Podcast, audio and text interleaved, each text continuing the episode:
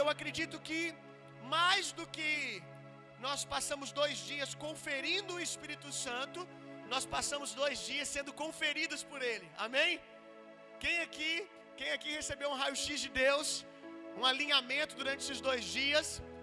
Porque Deus, Deus, Ele não quer ser estudado, meu irmão. Deus não quer ser estudado, que a gente coloque Ele sobre uma maca, coloque o Espírito Santo sobre uma maca, e fique, fique ali destrinchando Ele. Ei, ei, Ele é o Criador, nós somos a criatura. A nossa intenção, meu irmão, é relacionamento. Amém? A conferência foi uma oportunidade para estimular você a desenvolver um relacionamento com Deus com relação ao Espírito Santo. Eu costumo dizer que não sou eu que leio a Bíblia, é a Bíblia que me lê. Amém? Eu não quero ser conhecido como um, um grande estudioso da palavra de Deus, mas eu quero ser conhecido como alguém que todas as vezes que olha para a Escritura é transformado por ela. Que toda vez que olha para o espelho da palavra de Deus, encontra um padrão a ser perseguido, né, e é desafiado a deixar coisas para trás que não tem nada a ver com esse padrão. Então eu não quero ser um mero leitor da Bíblia. Eu quero, eu quero que a Bíblia me leia. Por quê?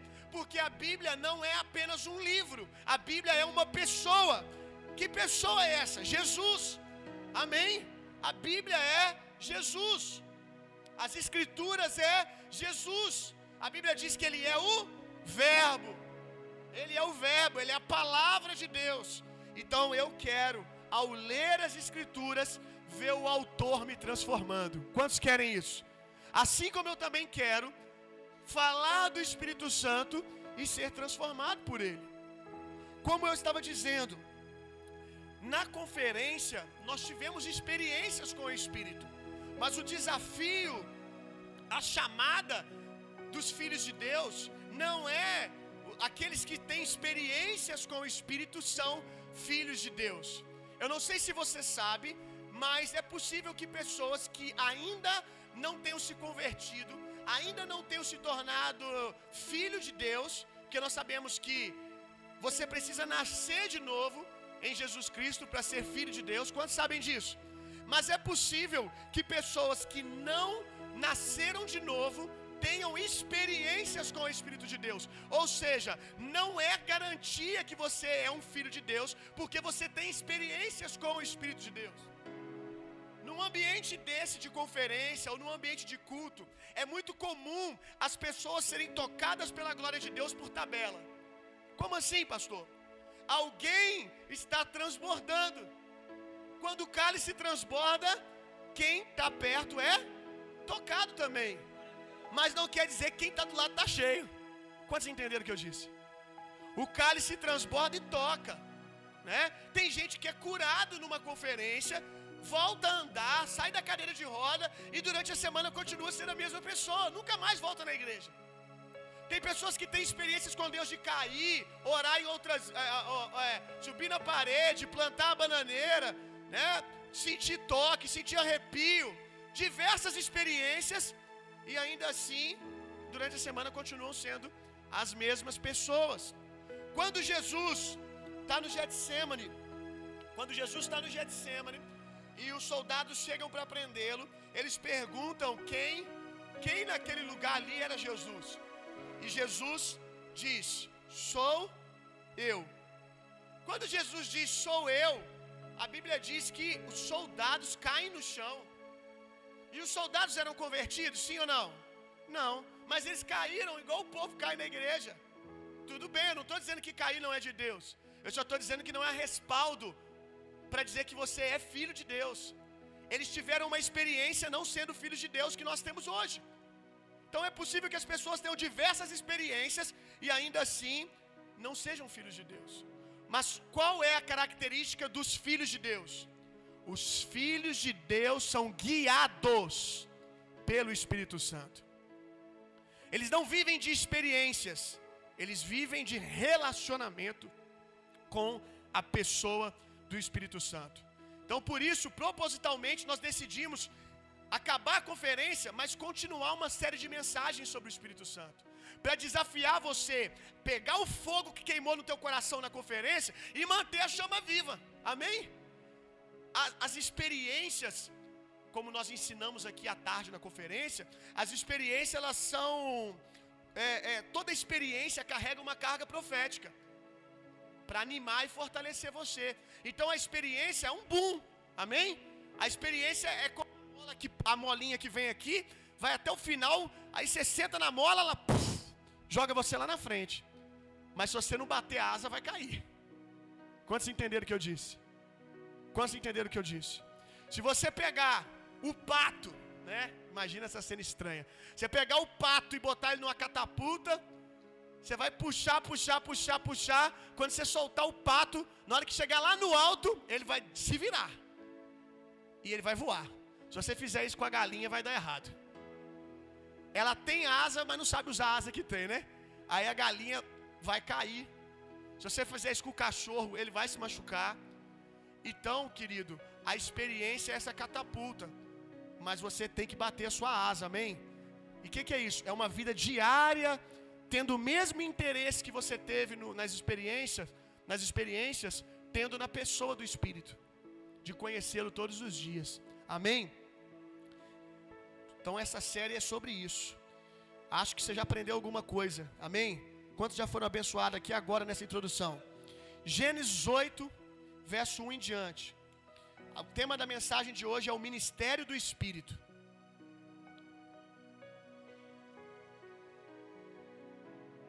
O ministério do Espírito. Deus lembrou-se então de Noé e todos os animais selvagens, de todos os rebanhos domésticos e de todas as criaturas que estavam com ele na grande embarcação. E enviou uma, uma, um forte vento sobre a terra, e as águas começaram a baixar.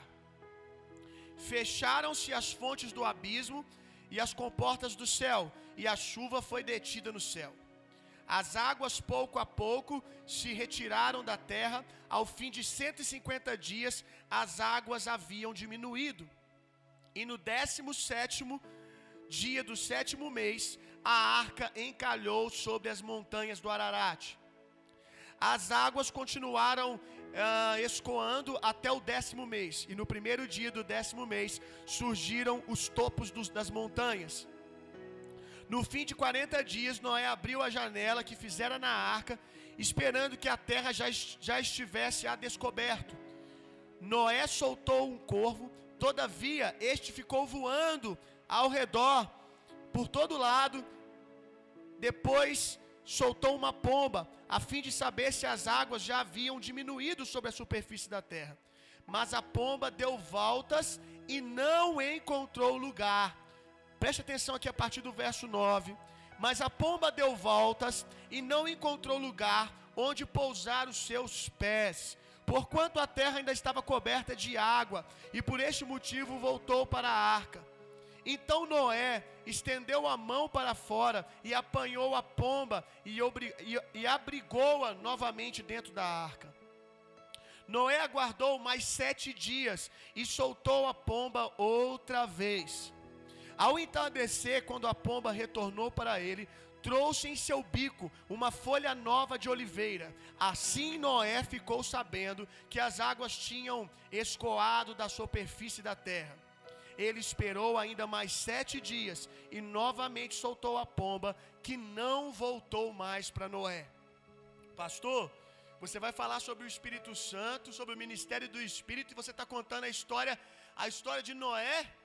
Hora nenhuma eu vi citar o Espírito Santo aqui. Como assim? Como que você não viu? Né? Olha o Espírito Santo aqui o tempo todo nessa história maravilhosa. Eu quero que você entenda, meu irmão, que eu quero fazer uma pequena analogia aqui, e você vai encontrar o Espírito Santo na história da arca na história.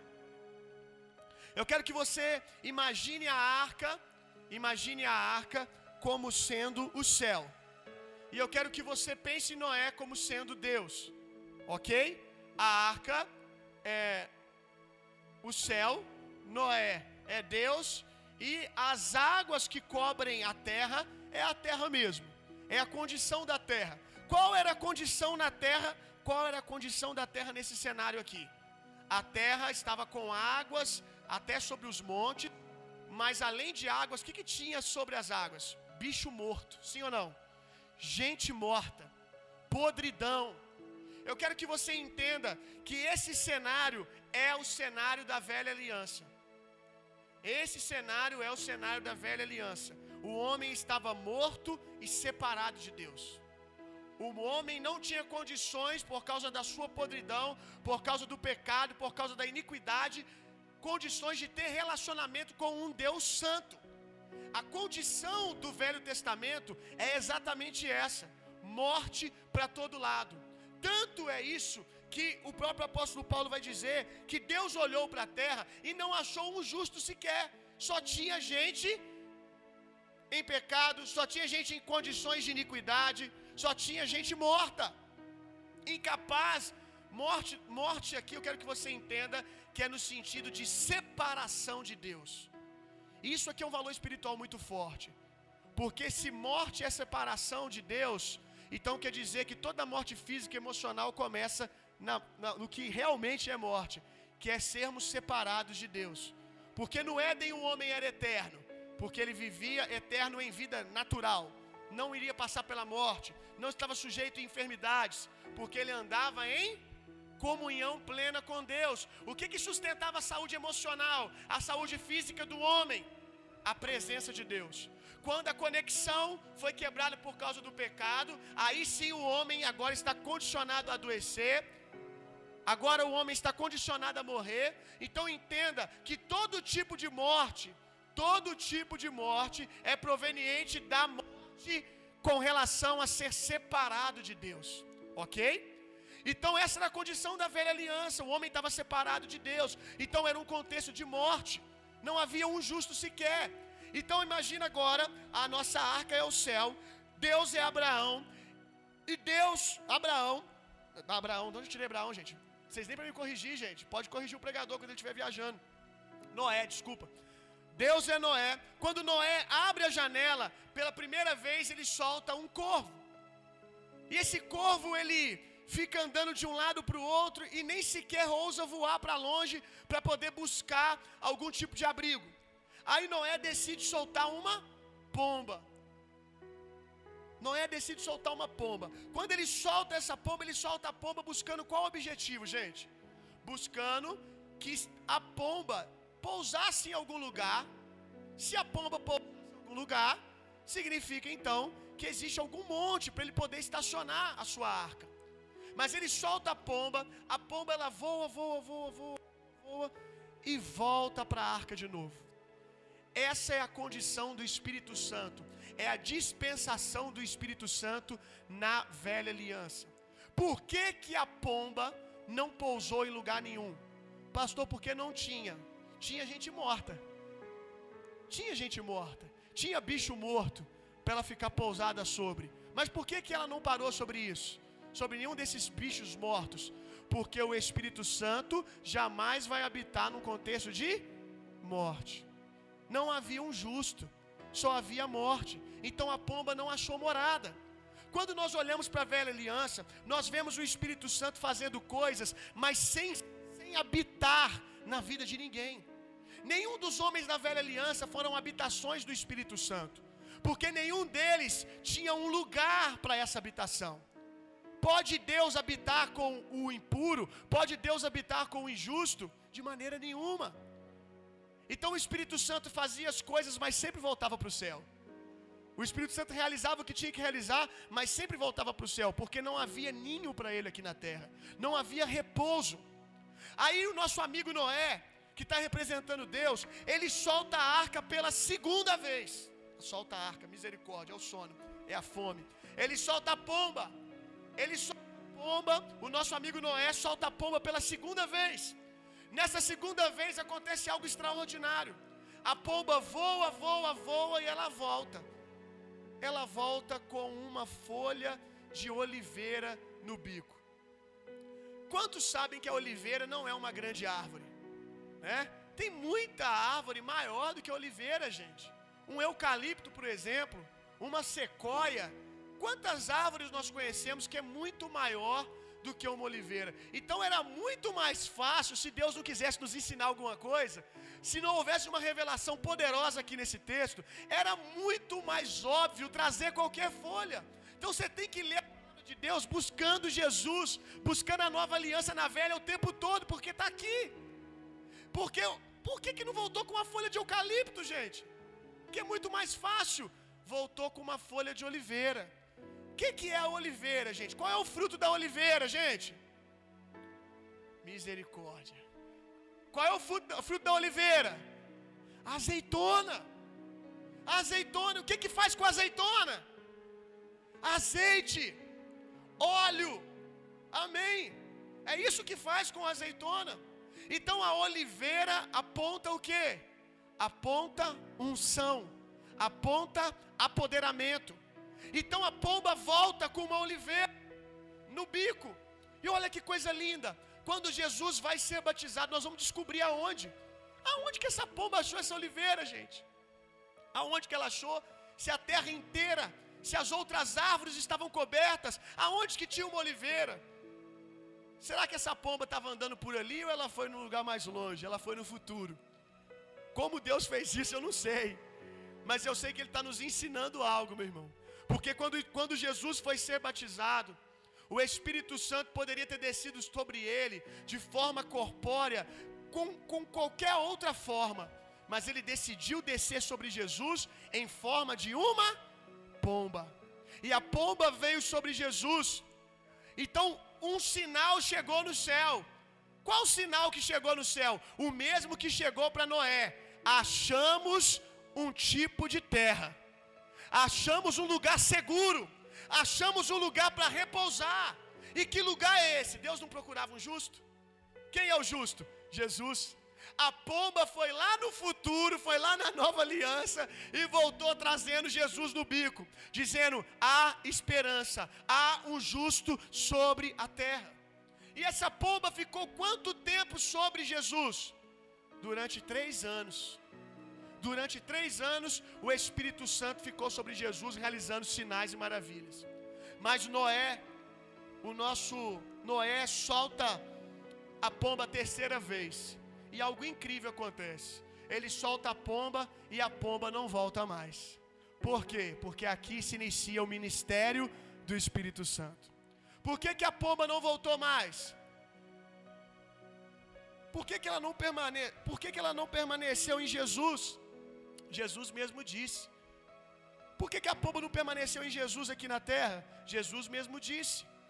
Os discípulos falaram para ele: Mestre, fica com a gente, não vai não, fica aqui, para de falar esse negócio que você vai morrer e vai ressuscitar no terceiro dia.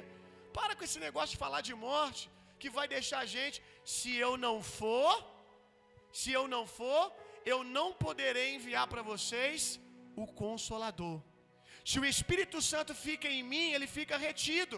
E essa não é a intenção de Deus. A intenção do Pai não é que eu aqui na terra seja o canal do Espírito Santo. A intenção do Pai é que o Espírito transforme vocês para que vocês sejam o ninho do Espírito Santo aqui na terra. Então o Espírito Santo veio sobre Jesus e voltou aos céus. Assim como a pomba voltou, o Espírito Santo voltou aos céus com uma mensagem: há um justo, um justo, há esperança para a humanidade. E a terceira vez que ele, ele é enviado, ele não volta mais. Abra sua Bíblia comigo lá em João, no capítulo 14, verso 16.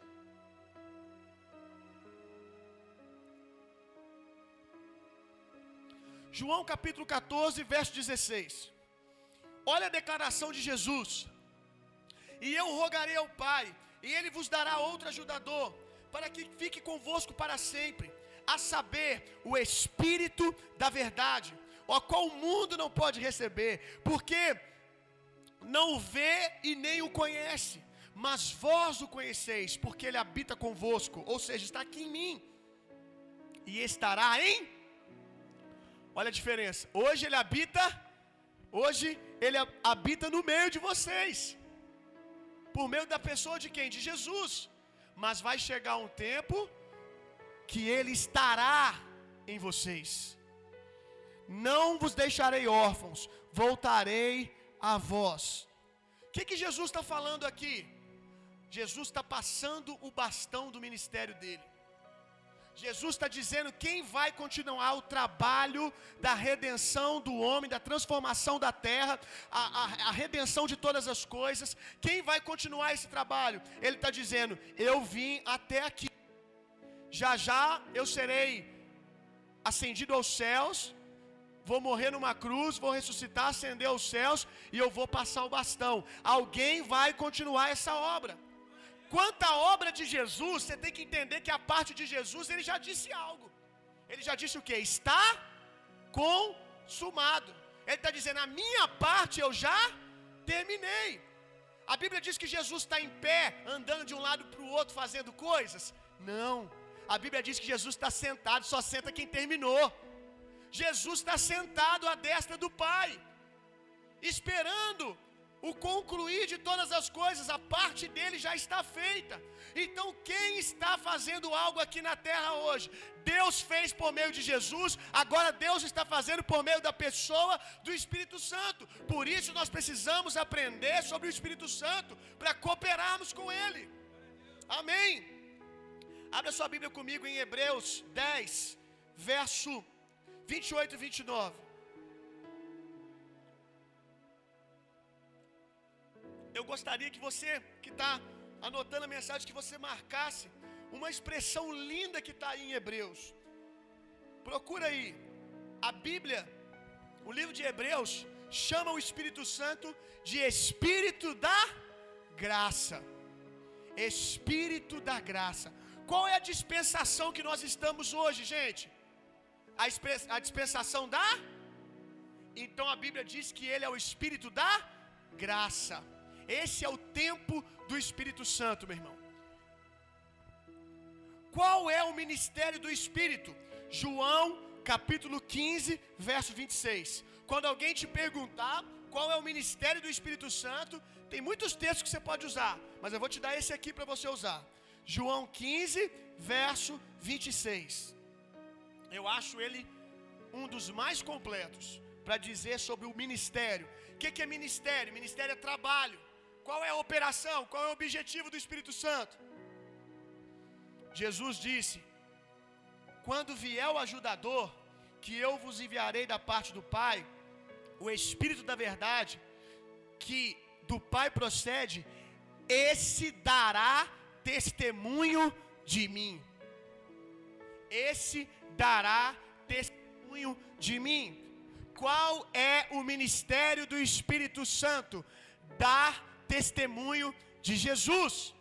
O que que é dar testemunho? O que que é uma testemunha, gente? Pensa um pouquinho aí.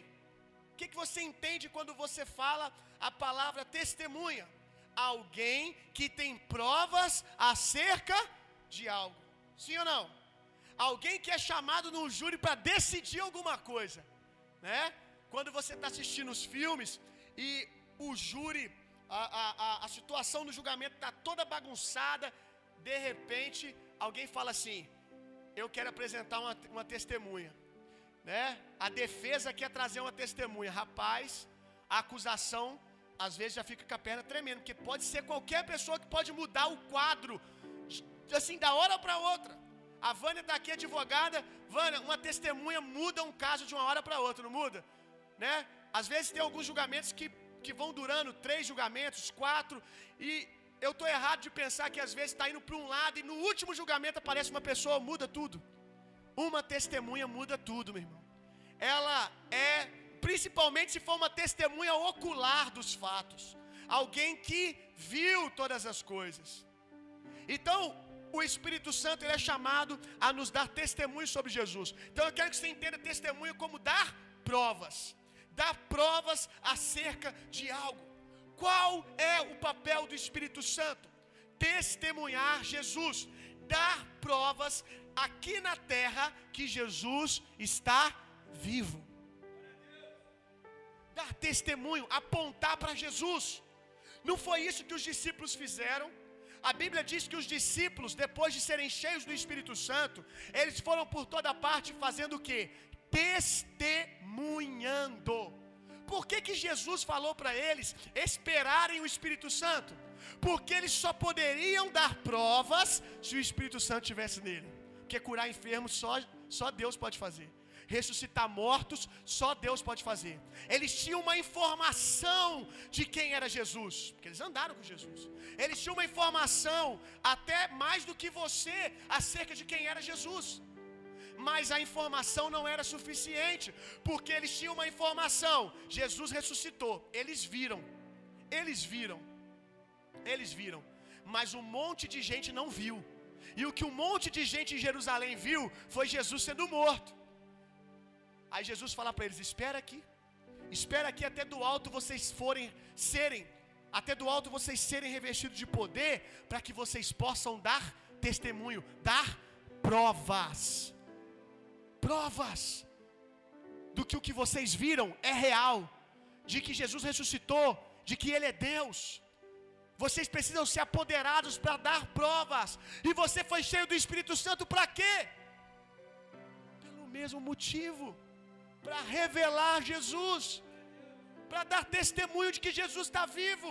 As pessoas precisam olhar para a minha vida e para a sua vida e ver provas incontestáveis de que Jesus vive.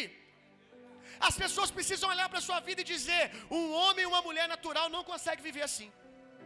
Um homem e uma mulher natural não pode ser assim. Tem algo de sobrenatural nisso. Aí eles vão perguntar o que é. Você vai dizer: é Jesus. Ah, mas Jesus morreu. Não, você está vendo ele vivo aqui por meio de mim. Quantos estão entendendo? Esse é o objetivo do Espírito Santo: dar provas. E os discípulos fizeram isso. Foram por toda parte pregando, né? Aí eles foram compartilhando as informações que eles tinham. Aí quando eles acabavam de pregar, você acha que ninguém gritava lá no meio da multidão e dizia assim: Tá vivo nada. Isso é história. A gente viu ele pendurado no madeiro.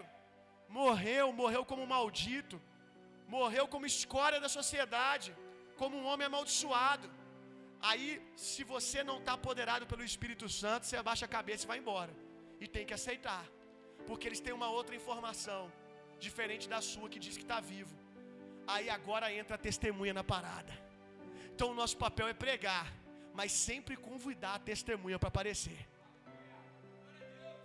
E muitas vezes as nossas pregações são muito boas, mas na hora que é para testemunha aparecer, a gente termina a pregação. Ou então a gente começa a pregar sem convidar a testemunha. Aí as suas palavras não valem de nada, meu irmão. Tem que ter provas. Por isso que por mais legal que seja uma pregação do evangelho bonita, bem, bem, bem organizadinha, ela é incapaz de transformar o homem. Por quê? Porque o Evangelho não é uma filosofia de Jesus, não é a filosofia dos doze apóstolos. O Evangelho é o poder de Deus para transformação do homem. Por isso, evangelho e poder são inseparáveis. Se você separa o evangelho do poder, não tem evangelho mais. Porque o Evangelho é a boa notícia de que Jesus está vivo. Como que você prova que Jesus está vivo sem poder? Então você precisa de poder. Quando a multidão falava para eles assim: está morto. Aí eu estou aqui conjecturando, imaginando. Eles podiam dizer assim: que, que vocês viram Jesus fazer que era sobrenatural? Aí eles gritavam lá: Ah, ele curava os doentes, a gente viu ele curar. Então vocês sabem que eu não curo ninguém, né? Eu não tenho poder, os discípulos falando. Sabem disso? Sabemos. Mas Jesus cura? Cura. Então faz um favor para mim, quem tiver doente nesse lugar aqui, dá dois passos à frente que vocês vão ver Jesus agora. Dava dois passos à frente, eles oravam, as pessoas eram curadas. Ou às vezes no decorrer da mensagem, como diz o apóstolo Paulo, eu não venho a vós com palavras de persuasão humana. E olha que ele tinha peito para fazer isso. Se tinha alguém naqueles dias que persuadiria qualquer um com o seu linguajar, com a sua retórica, era o apóstolo Paulo, o mais letrado de todos os discípulos, criado aos pés de Gamaliel. O cara poderia ser um grande filósofo naqueles dias. Aí ele diz: Eu não venho a vocês com as minhas palavras de persuasão. Por que, que ele não vai? Porque palavras são só palavras. No final vocês vão me questionar. Por isso eu venho a vós debaixo de poder. Por isso que vocês são transformados. Porque enquanto eu estou pregando, o ministério do Espírito está agindo. Ele está provando no nosso meio que Jesus está vivo. Como pode um adúltero deixar de ser adúltero? Como pode um ladrão deixar de ser ladrão? Como pode um homem de um homem perverso, um homem adúltero acreditar, sabe, no evangelho e a partir disso a sua família inteira ser transformada, a sua história ser transformada? Isso é poder de Deus. Isso é poder de Deus, meu irmão. Nós precisamos do Espírito Santo, meu irmão. Nós precisamos da pessoa do Espírito Santo. A igreja precisa entender isso, meu irmão. É o tempo dele, é a dispensação dele. Deixa eu te dizer uma coisa.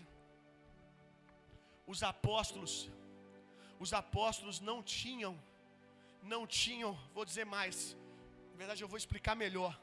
Não os apóstolos, mas a igreja primitiva. A igreja primitiva, a grande maioria das congregações, nem pastor tinha, sabia disso? Porque a igreja estava começando ficava na mão dos anciões. Eles viam os apóstolos, os líderes, de dois em dois anos, de quatro em quatro anos. A maioria das igrejas não contavam com um pastor, como toda igreja no Brasil hoje tem um líder.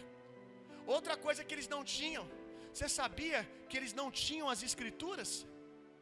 Eles não tinham a Bíblia para ler como você tem. Eles não tinham.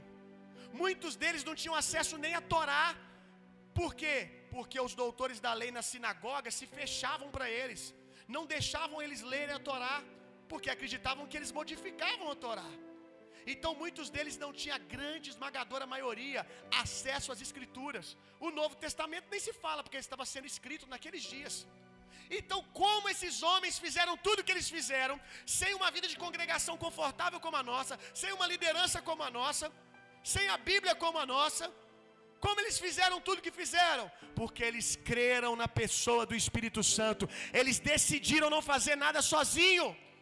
Eles decidiram não confiar na força do braço deles. Eles trabalharam junto com o ministério do Espírito Santo. Por isso eles tiveram os resultados que tiveram. O Espírito Santo não pode ser apagado do nosso meio, meu irmão. A pior coisa que pode acontecer é a gente viver uma vida cristã sem o Espírito Santo, porque vai se parecer ao Evangelho, nada mais do que isso. Aleluia. Eu quero falar algumas coisas ainda sobre o ministério do Espírito. A primeira eu já falei. Revelar, anota aí. Revelar Jesus em nós. Assim como ele fez em Maria. A gente vê uma figura em Maria. Quando o anjo vai até Maria, o anjo diz: Maria, você vai conceber Jesus você vai conceber o filho de Deus. Aí Maria diz: Como? Como isso vai acontecer? Descerá sobre ti o Espírito Santo. O que que gerou Jesus em Maria? O Espírito Santo. O que que gera Jesus em nós? O Espírito Santo. Que é o Espírito da graça. Aí aqui tem uma chave. Maria ela diz como? Eu tenho que dar uma ajudinha? Eu tenho que ter boas obras? Eu tenho que fazer uma coisinha aqui, outra ali? O que, que eu tenho que cumprir? Você quer que eu jejum por alguns dias? Olha que coisa linda. O Espírito da Graça. Não é à toa que ele é chamado de Espírito da Graça. Ei, Maria, descerá sobre ti o Espírito Santo, tem nada a ver com você não. Você foi vista como agraciada.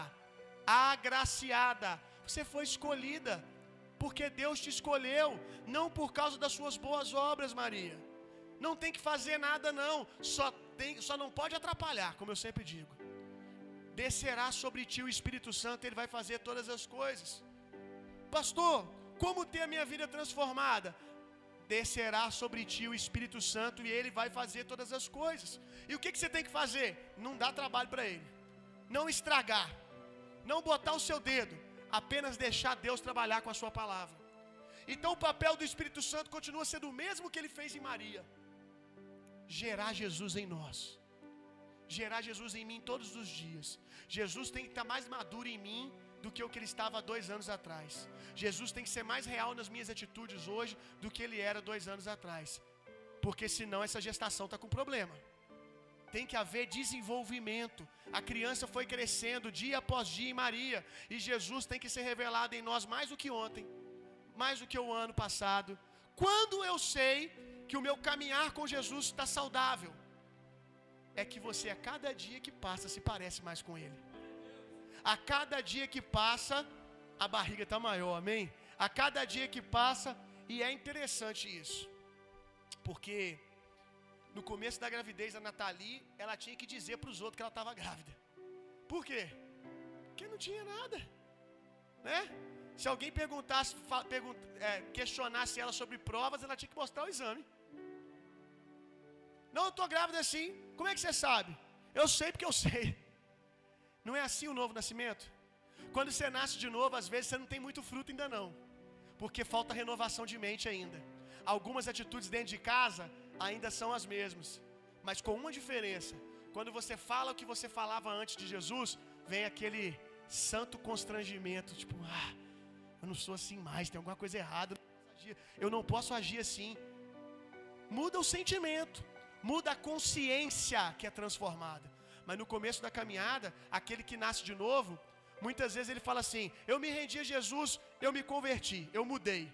As pessoas ficam assim: Duvido, não acredito. Me dá provas. Você tem alguma prova? Aí você mostra para ele o exame médico, as escrituras. Eu creio no que está aqui. Mas como é que você sabe? Às vezes, a Nathalie, logo no comecinho da, da gravidez, por mais que não tinha barriga, ela já sentia algo dentro dela. A Bíblia chama isso de testemunho interior. Para mim, se alguém pedisse provas, eu não tinha o que fazer a não ser mostrar o exame médico. Mas a Nathalie podia dizer assim: Eu sei porque eu sei. Porque eu não sou mais a mesma. Tem algo mudando dentro de mim. Quantos estão entendendo essa analogia, gente? tem algo mudando dentro de mim. Já está diferente. Quando você se converte, alguém diz assim: prova para mim. Chega uma hora que você fala: olha, eu sei porque eu sei.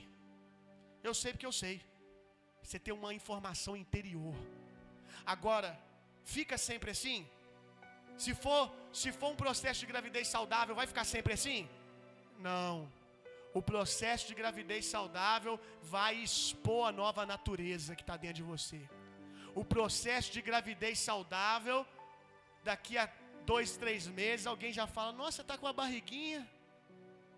Está comendo muito? Não, estou grávida. E chega uma hora que ninguém questiona mais se está comendo muito ou não. Todo mundo está vendo que é gravidez. Está na cara, está evidente. Então, uma conversão saudável, um processo de conversão saudável, é que no passar dos dias Jesus esteja mais evidente em você.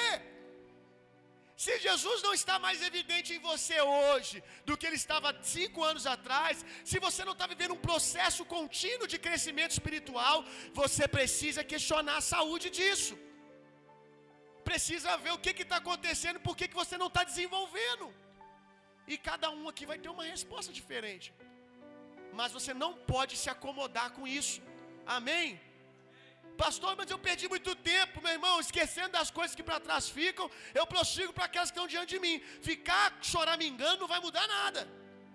Decida aqui hoje mudar o que tem que mudar e voltar a crescer. Amém? Para que todo mundo possa ver. Ó, Jesus está ali. Ó, o Tito está ali na Natalina. Tem o tamanho da barriga dela. No finalzinho da gravidez, o pessoal fala: vai estourar. Vai explodir essa barriga que alguém olhe para você e vai ver se Jesus está explodindo no seu rosto. Jesus, dá para ver Jesus no seu olhar. Dá para ver Jesus do jeito que você anda. Como é que a grávida anda? Ela está tá, tá contando para todo mundo que ela está grávida. Então, que quando você andar, que quando você falar, quando você comer, quando você fizer qualquer coisa, quando você tiver com a sua esposa no teu casamento, tudo que você fizer na faculdade, de, de, de, ei, de, não, não consigo achar a palavra. Ora, dá um glória aí, meu filho. Dá um glória aí. Ajuda aí. Ora aí. Aleluia. Esteja. Aleluia. Obrigado, Jesus. Esteja evidente. É porque por dentro eu estava orando em línguas, gente. Por dentro eu estava orando em línguas, aí eu quase pulou para fora. Esteja evidente em você que você está grávida. Que na sua faculdade todo mundo sabe, tem uma outra pessoa ali dentro. Não é mais a mesma. É Jesus. Amém? um outro trabalho do Espírito Santo. Primeiro, diga comigo, revelar Jesus em nós. Diga, revelar Jesus em nós. Diga mais uma vez, revelar Jesus em nós. Agora diga assim, revelar Jesus através de nós. Diga, revelar Jesus através de nós. Então o papel do Espírito é revelar Jesus em nós e através de nós. Nós somos, nós somos o corpo de Jesus aqui na terra, meu irmão. Somos o corpo de Jesus na terra hoje. Jesus deveria andar na terra eficazmente por meio da igreja, tanto quanto andou por seu corpo terreno. Jesus deveria ter os mesmos resultados que ele tinha andando de forma corpórea na terra, andando por meio da igreja. Se alguém perguntar cadê Jesus, a gente poderia, deveria poder dizer, está aqui. Vai lá na minha igreja que você vai ver. Você olha para aquele povo, você só pode ser Jesus. Ninguém pode dar esse fruto se não for Jesus. Um homem natural não pode ser assim, só pode ser poder de Deus, meu irmão. Então Jesus curava, e ele cura ainda. Ele ainda tem um corpo. E esse corpo somos nós. Eu tenho uma mensagem na internet que eu digo que é necessário a igreja tirar Jesus da cadeira de rodas. Tirar Jesus da cadeira de rodas. Porque nós ficamos questionando por que, que isso e aquilo não acontece mais, quando na verdade nós somos o corpo e o cabeça continua querendo fazer as mesmas coisas. O que falta é tirar Jesus da cadeira de rodas como corpo, dar mobilidade para o cabeça e fazermos aquilo que ele fazia. Jesus ainda quer curar, Jesus ainda quer ressuscitar os mortos, Jesus ainda quer amar as pessoas, Jesus ainda quer salvar as pessoas. Porém, hoje ele faz isso por meio desse corpo que está aqui. Se você sentar sua bunda na cadeira e toda vez que Jesus, na palavra, disser o que você tem que fazer, você der uma desculpa, você está colocando Jesus na cadeira de rodas. E o mundo está dizendo que Jesus não é mais a mesma coisa. Quando o cabeça, que é o que ele é na sua plenitude, continua sendo o mesmo. Mas o corpo não dá mobilidade. O corpo não dá mobilidade. A cabeça deseja andar e o corpo não quer ir. E o cadeirante é assim, ou não? O cadeirante, o cérebro dele funciona perfeitamente. Envia mensagem, não, a, a mensagem sai da cabeça, mas não chega no corpo. A mensagem na cabeça continua sendo a mesma: ide por todo o mundo, fazer discípulos de todas as nações, batizamos, batizando em nome do Pai, do Filho e do Espírito Santo. A mensagem do cabeça continua sendo a mesma: ide por toda parte, desfazendo as obras do diabo, manifestando o favor e a justiça de Deus. Tudo isso o cabeça ainda quer fazer, só que agora ele tem que aturar esse corpinho aqui, que é muito teimoso às vezes. Amém? Por isso é necessário a gente renovar nossa mente com a mente de Cristo para que Ele tenha mais controle sobre nós. Aleluia. Caminhando para o término, abra sua Bíblia comigo em Efésios 4,16. Um outro trabalho do Espírito Santo aqui na terra, dentre muitos, mas algo que eu quero também destacar essa noite. Efésios, capítulo 4, verso Efésios 4, verso 16.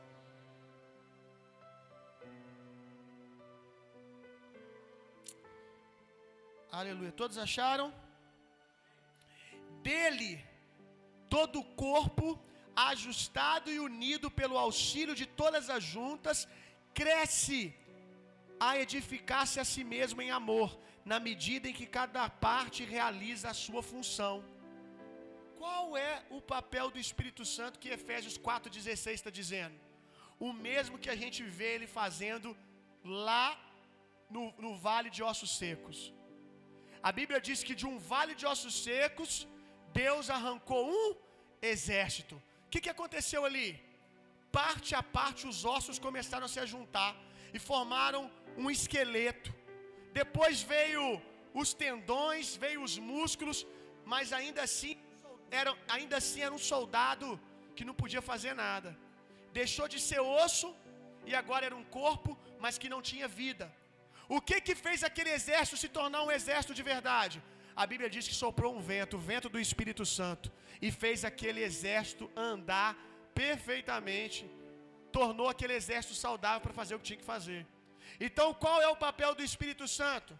Pegar todas as nossas diferenças, que cada um aqui tem uma diferença um do outro, cada um aqui foi chamado para um propósito, cada um aqui carrega uma identidade, pegar tudo isso e transformar isso em um corpo só. Meu Deus, só o Espírito Santo pode fazer isso, gente. Por isso que eu não consigo acreditar que tem pastor pastoreando sem o Espírito Santo. Não tem jeito. Você fazer um monte de gente que pensa diferente, que tem chamados diferentes, que pensam muitas vezes diferente porque foram chamados para coisas diferentes. E fazer esse povo caminhar todo mundo junto na mesma direção, se encaixando, se amando. Meu Deus, só o Espírito Santo pode fazer isso. E como pastor, já tentei algumas vezes. Quantas vezes eu tive que virar para uma situação e falar assim: é, bobo sou eu que estou tentando resolver isso. E orar. E falar: Espírito Santo, só você pode resolver isso. Unidade no corpo de Cristo só é possível pelo trabalho do Espírito Santo. O que a gente faz é cooperar com Ele por meio das Escrituras. O que a gente faz é crer nas Escrituras para cooperar. Mas ainda que eu pregue a Bíblia para vocês aqui, de Gênesis Apocalipse, detalhe por detalhe sobre unidade. Se não for pessoa do Espírito Santo, a gente não se torna um.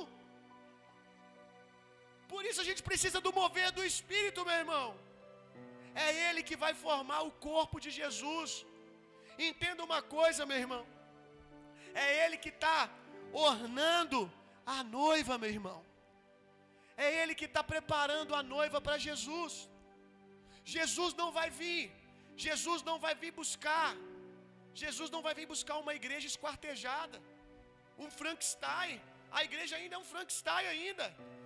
Eu acho que a igreja brasileira já tem pé, já tem mão, já tem orelha, já tem coluna. Por que, que eu acho que já tem? Porque alguns anos para cá, o Espírito Santo ressuscitou a mensagem dos dons ministeriais. De uns anos para cá, Jesus ressuscitou a mensagem dos cinco dons ministeriais. A gente já está vendo na igreja brasileira o apóstolo ir devagarzinho chegando para o seu lugar, um apóstolo genuíno. Né? Eu sei que você tem na sua cabeça muitas figuras de apóstolos, né? e que te dá uma resistência, mas aprenda uma coisa, meu irmão: não é porque tem alguém fazendo errado que a gente vai deixar de crer no certo. O apóstolo bíblico ele existe e ele está cada vez mais encontrando seu lugar no corpo da igreja brasileira. A gente está vendo os mestres se levantando, amém? Sem carecer de aceitar uma outra posição de ministerial para poder ter cargo na igreja, a igreja cuidando dos seus mestres. A gente está vendo os profetas, a gente está vendo os mover, o mover dos evangelistas, que estão deixando de ser quase pastores, né? Porque em muitas igrejas o evangelista é só alguém que é quase pastor, é alguém que está estudando para ser pastor, então antes ele é evangelista. Quando na verdade não tem nada a ver uma coisa com a outra. O que tem a ver, né? Felipe, um evangelista bíblico que nós temos como exemplo, de um pastor local? Absolutamente nada. São ministérios distintos. Então nós estamos vendo os cinco dons já no meio da igreja. Mas qual que é o problema? A gente está vendo um corpo, mas um corpo desajustado ainda, né? Tá andando, a igreja está andando, tá? Graças a Deus. A gente está vendo os dons espirituais voltando. Os, o sobrenatural de Deus está voltando. A igreja está se movendo, está indo para a rua, palavra de conhecimento nas ruas, palavra de sabedoria, mas ela está andando meio estranha, sabe? Tá, as coisas estão ainda desajustadas. Mas o Espírito Santo está fazendo isso agora. Ele está nos ajustando. Então nós temos que nos ajustar aqui em Juiz de Fora, para nos ajustarmos também com quem está lá em Belo Horizonte, com quem está lá nos Estados Unidos, para que Cristo não venha buscar uma noiva Frankenstein, pedaços, como eu disse há pouco tempo para um jovem. Olha, sabe por que, que existe muita denominação? Sabe por que, que existe muita denominação? Porque quando você diz na sua igreja que você é mão e lá todo mundo é pé, ao invés deles falarem assim, graças a Deus tem uma mão aqui, vamos ficar mais próximo de virar um corpo. Aí o líder, ou às vezes o, o, o povo da igreja, olha para a mão e fala: Ai, você é muito diferente para nós. É claro, não é pé, é mão. E as partes do corpo por acaso são iguais? Sim ou não? Não. Às vezes até a mão da gente é diferente uma da outra. O pé é um maior que o outro, não é? Os dedos de um pé de um jeito, os dedos de, do outro pé de outro. Então, querido, aí aparece lá o cara que é mão numa igreja que só tinha pé. Ao invés de todo mundo celebrar e dizer graças a Deus, agora só falta a, a orelha, só falta os olhos, só falta braço. A gente está caminhando para a perfeição, para ser um corpo. Aí o povo fala assim: Não, ele é mão, manda embora. Aí o cara vai lá e funda a igreja das mãos dos últimos dias, que vai ter só mão. Porque toda vez que aparece um braço, ele lembra do que fizeram com ele e acaba fazendo a mesma coisa. Manda o braço embora e montar a igreja do braço dos últimos dias. Quando a gente vai entender que a igreja manifesta a multiforma de Deus, gente? Que ninguém tem que ser igualzinho a todo mundo. Hein? Quando que a gente vai entender isso? Que a gente vai dar pro espaço para o Espírito Santo glorificar a Deus com a unidade. Porque a unidade glorifica a Deus, sabe por quê? Porque segundo o homem, ela é impossível de acontecer, meu irmão. Pela mão do homem, ela é impossível de acontecer. Então, quando ela acontece, ela glorifica a Deus, porque todo mundo olha e fala: só pode ser Deus isso aí. Fulano e Fulano andando juntos, servindo no mesmo ministério, abrindo mão de uma série de pensamentos, de ideais, para poder caminhar na mesma direção, suportando um ao outro em amor, olhando um para o outro no espírito, não na carne. Só o Espírito Santo pode fazer isso. Glória a Deus. Então, o papel do Espírito Santo, meu irmão, é esse. Também é preparar, preste atenção nisso aqui, preparar uma esposa para Jesus. Marca aí na tua Bíblia, Gênesis capítulo 24, verso 53. Ou no seu caderninho, onde você está anotando. Gênesis, você está aprendendo alguma coisa? Gênesis capítulo 24, verso 53. Abraão Abraão pediu ao servo dele, Eliezer, para buscar, olha isso aqui que coisa linda, para buscar uma noiva para o seu filho, para o seu filho Isaac. Busca uma noiva para o meu filho. Quem que é o Espírito Santo aqui, gente? O Espírito Santo é Eliezer. O Espírito Santo aqui é o servo que vai buscar uma noiva para o filho. E aqui Deus, agora sim, né? Agora sim, Deus aqui é Abraão. É porque havia muitas analogias hoje, a cabeça começou a fritar. Aqui Deus é Abraão. Abraão diz: Vai lá e busca uma noiva para mim. E Deus está dizendo: Vai lá e prepara uma noiva bela para o meu filho Jesus. Aí olha que coisa linda. E tirou joias de ouro e de prata e vestidos e deu a Rebeca. Ornou ela, meu irmão. O Espírito Santo está vestindo a gente, meu irmão. A Bíblia chama as nossas vestes de vestes de justiça, obras de justiça. O Espírito Santo está mudando a gente, está transformando a gente, está ornando a gente para Jesus. Esse é o papel do Espírito Santo. O Espírito Santo a gente consegue encontrar ele também na linda história de Esther. Esther apontando para a igreja, apontando para a noiva de Jesus. E o Espírito Santo é o eunuco que prepara Esther para conquistar o rei. E eu disse aqui no final da conferência que Esther sabiamente decidiu ouvir o eunuco, decidiu ouvir o Espírito Santo, porque havia, antes dela se encontrar com o rei, antes de Esther se encontrar com o rei, você sabe que ela poderia ter escolhido qualquer veste, qualquer roupa, qualquer joia, para ela ficar o mais bonita que ela achasse que fosse. Mas Esther sabiamente virou para o eunuco e disse: Escolhe para mim. Fala para mim você o que que o rei gosta de qual que é o tipo de peça que o rei gosta? E o eunuco vestiu Esther. Então, Esther se despiu de si mesma para se, se vestir daquilo que atraía o noivo. Muitas vezes a gente quer o que a gente acha bonito no outro. Ah, eu quero ser pastor porque eu acho bonito pastor. O que vai atrair o noivo não é o que você acha bonito, é aquilo que ele gosta. Que você possa decidir no teu coração, meu irmão, agradar ao noivo. Qual é o propósito de Deus para você?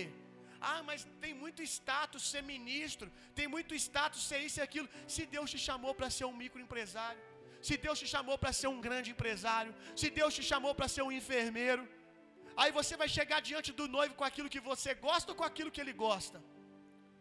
Muitas vezes o que o noivo gosta não é mirabolante quanto aquilo que você quer, mas a Bíblia nos convida a levar os nossos pensamentos cativos à mente de Cristo, abrir mão daquilo que eu gosto para agradar aquele que me chamou. O apóstolo Paulo vai dizer para Timóteo: Ei, ei, aqueles que foram chamados, eles evitam se distrair com as coisas dessa vida, a fim de agradar aquele que o alistou para a guerra. Então o que, que vai agradar a Deus no seu propósito? Saiba de uma coisa, a plenitude de alegria que você procura não está em fazer as coisas para agradar as outras pessoas, para se comparar com as outras pessoas. A abundância de alegria que você procura está no centro da vontade de Deus. Está onde você nasceu para estar, fazendo o que você nasceu para fazer. Então coopere com o Espírito Santo, deixando ele ornar você deixando Ele transformar você na noiva linda de Jesus. Coopere com o Espírito Santo, porque olha só que coisa linda. No finalzinho, também deu ricos presentes ao seu irmão e à sua mãe. Também deu lindos presentes a seu irmão e a sua mãe. Eu acredito que aqui nós poderíamos facilmente encontrar os cinco dons ministeriais que também são presenteados. Por quê? Porque estão trabalhando para a edificação da noiva de Cristo. Esse é o nosso desafio, meu irmão. Como ministro, agora falando de mim, como ministro do Evangelho, como outros que estão aqui, que foram chamados para dentro do presbitério, que estão nos cinco dons ministeriais, o nosso desafio é ajudar o Espírito Santo a preparar a noiva de Jesus. E nós seremos recompensados, meu irmão, certamente certamente que Ele vai nos recompensar por esse trabalho. Esse é o nosso desafio, meu irmão. Agora, o quanto, o quanto eu conheço de ministros que, ao invés de preparar a noiva para o Espírito Santo, estão se deitando com ela. A noiva não é nossa, meu irmão. O nosso prazer não pode estar na noiva. O nosso prazer precisa estar em agradar ao noivo. Esse é o nosso desafio. Não é à toa que quando os reis chamavam pessoas para cuidar do seu harém, cuidar dos, das suas mulheres, eles eram castrados. Por quê? Para que eles não se deitassem com a mulher do rei. O desafio para nós, como ministros que cooperam com a edificação do Espírito Santo na noiva, é sermos castrados, gente. Nós, como ministros, precisamos ser castrados. Não podemos nos deitar com a igreja, o nosso prazer precisa ser agradar ao nosso Senhor, não a igreja. Agradar ao Senhor. Não podemos nos deitar com a obra de Deus, meu irmão. Precisamos manter o nosso coração puro, preparando a noiva, como amigos do noivo. Quando ele voltar, nós podemos dizer: Está aqui, Jesus. Está aqui, Jesus, a sua noiva. Eu me esforcei junto com o Espírito Santo. E qual que é o nosso maior galardão dentre muitos que certamente nós vamos ganhar e vamos até nos surpreender? Eu acho que o maior galardão é o que nós vamos ouvir: servo bom e fiel. Servo bom e fiel. Fiel ao que? Ao propósito. Você não se contaminou com as coisas dessa vida. Você não se deitou com a igreja. Continuou cumprindo o seu propósito. Amém? Por fim, eu quero ler João 16, verso 13.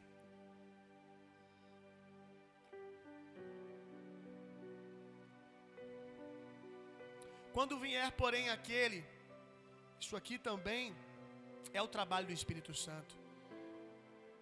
Porquanto vier, porém, aquele, o Espírito da verdade, ele vos guiará a toda a verdade. Qual é o papel do Espírito Santo? Nos guiar a verdade. Porque não falará por si mesmo, mas dirá o que tiver ouvido e vos anunciará as coisas vindouras. O Espírito Santo nos guiará a toda a verdade, ou seja, o Espírito Santo nos revelará Jesus. O Espírito, o Espírito Santo nos revelará Jesus e ele fala assim, ó: Além de guiar vocês em toda a verdade, ele vos anunciará as coisas vindouras. Então aqui nós encontramos o outro trabalho do Espírito Santo, além de nos contar a verdade, além de nos revelar Jesus, é de nos revelar o futuro da igreja nos revelar o fim de todas as coisas. E não é isso que nós estamos falando aqui. O que, que o Espírito Santo está fazendo agora? Nos preparando para o fim de todas as coisas, nos preparando para sermos buscados pelo Senhor. Agora eu quero te dar aqui três maneiras de cooperar com o Espírito Santo, dentre outras que eu já deixei no caminho aqui da pregação. Aprenda a ser guiado pelo Espírito Santo. Aonde que o Espírito Santo fala com você, meu irmão? No teu coração. Como eu falei logo no, logo no início. Testemunho interior. Abra sua Bíblia comigo lá em Ezequiel, capítulo 36. Ezequiel, capítulo 36.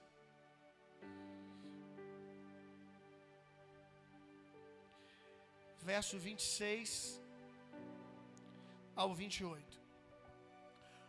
Por que, que eu estou fundamentando com esse texto?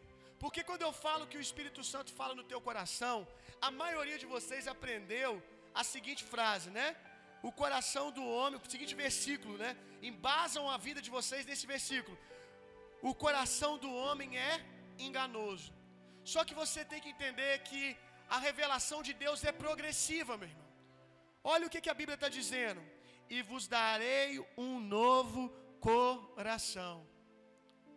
Eu quero que você entenda também que coração que eu estou dizendo aqui não é como a cultura brasileira nos ensinou, porque na cultura brasileira, sinônimo de coração para nós é emoções, é alma.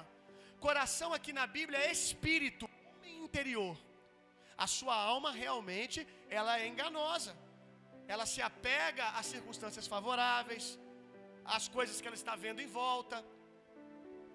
Agora, o seu coração, o que a Bíblia chama de coração, não é enganoso. O seu coração é o seu espírito, e o seu espírito é um novo espírito, e no seu espírito há o Espírito de Deus. É aí no seu coração que o Espírito de Deus revela a vontade de Deus. Quem pode conhecer a mente de Deus? O apóstolo Paulo diz: Quem pode conhecer a mente de Deus, senão o Espírito de Deus? E o Espírito de Deus revela essas coisas ao nosso espírito. Então entenda algo, meu irmão. Eu sei que é difícil, que tem que ser uma quebra de paradigma. O coração do homem é enganoso, o homem não nascido de novo. O homem da velha aliança, o coração dele era realmente enganoso. Mas agora não é a opinião do pastor. Olha o que a Bíblia está dizendo. Ezequiel 36, verso 26 ao 28. E vos darei um novo coração. Então nós vamos receber um iríamos receber aqui um novo coração e vos darei um novo coração, e derramarei, como se não fosse suficiente, um espírito novo dentro de cada um de vós. Arrancarei de vós o coração de pedra, e vos abençoarei com um coração de carne. Eis que depositarei o meu espírito no interior de cada pessoa e vos capacitareis para agires de acordo com as minhas leis e princípios, e assim obedecereis fielmente aos meus mandamentos. Habitareis, portanto, na terra que eu pessoalmente outorguei a vossos pais e antepassados, e sereis de fato e, o meu povo, e eu sereis, serei o vosso Deus. Aqui as escrituras estão falando, as escrituras aqui estão falando de algo que ainda vai acontecer ou que já aconteceu, gente? Já aconteceu. Aonde que aconteceu? Em Jesus. Quando que nós nascemos de novo e ganhamos um novo coração? A Bíblia diz. Quando nós nos rendemos a Cristo, nós nos tornamos uma nova criatura. Nos tornamos uma nova criatura aonde? Por que, que a Bíblia nos chama de nova criatura se você é tão feio quanto você era antes? Né? Alguns melhoram por causa do sorriso. Que a Bíblia diz que o coração alegre deixa o rosto mais bonito. Né? Não é uma, uma, uma plástica assim, né, 100%, mas dá uma recalchutada boa. Você ri. A Bíblia diz que o coração alegre formoseia o rosto. Mas se você tinha nariz grande antes de converter igual o meu, depois que você converte não diminui não. Infelizmente, continua o mesmo tamanho. Se você, se você, deixa eu ver, se seu cabelo era louro, ele continua sendo louro, ainda que você pinte, mas ele continua na sua essência sendo louro. Se você tinha 1,50m, Depois que você se converte, você vai continuar tendo 1,50m. Se você estava com 80, 95 quilos, pouco acima do peso que você gostaria, e você se converte não parar de comer, vai até aumentar. Né? Eu que o diga. Eu estou nesse processo. Eu tô, você olha assim e fala assim, pastor, está bem grávido de Jesus. Está mais do que o ano passado. Continua a mesma coisa. Então por que, que a Bíblia fala que tudo se fez novo? Por que, que a Bíblia fala que você foi feito um novo homem e uma nova mulher? Porque você nasceu de novo na sua essência, naquilo que realmente você é. Você não é o seu corpo. O seu corpo, se Cristo Jesus não voltar, ele vai se corromper, vai virar pó. Mas quem você é é eterno. E o seu espírito foi renovado, foi transformado, nasceu de novo, que quer que você será um eternamente com Deus. Então isso aqui que está em Ezequiel era uma profecia, para nós já é realidade. Então aonde o Espírito de Deus fala? No teu coração, no teu interior. Todo pastor, todo discipulador, todo pai espiritual precisa discipular apontando para Jesus. Precisa ensinar os seus discípulos a serem guiados pelo Espírito Santo. Se tem uma coisa que me chateia, é cristãos com 15 anos de igreja que até hoje ainda precisam ser guiados pela liderança, se não faz besteira uma atrás da outra. Mas muitas vezes a culpa é da própria liderança, que nunca ensinou essa pessoa a olhar para dentro de si. Nunca ensinou essa pessoa, ao invés de buscar vozes fora, buscar a voz interior. Qual é o papel do discipulador? O que, que eu faço aqui, discipulador? Vamos ver o que a Bíblia diz? Depois você fala assim com ele, agora você ora. A Bíblia diz isso. Agora você ora. E o Espírito Santo vai falar no teu coração. Nós precisamos ensinar as pessoas a ser guiadas pelo Espírito Santo, meu irmão. Senão nós vamos continuar tendo essa igreja infantil que a gente tem em boa parte do Brasil.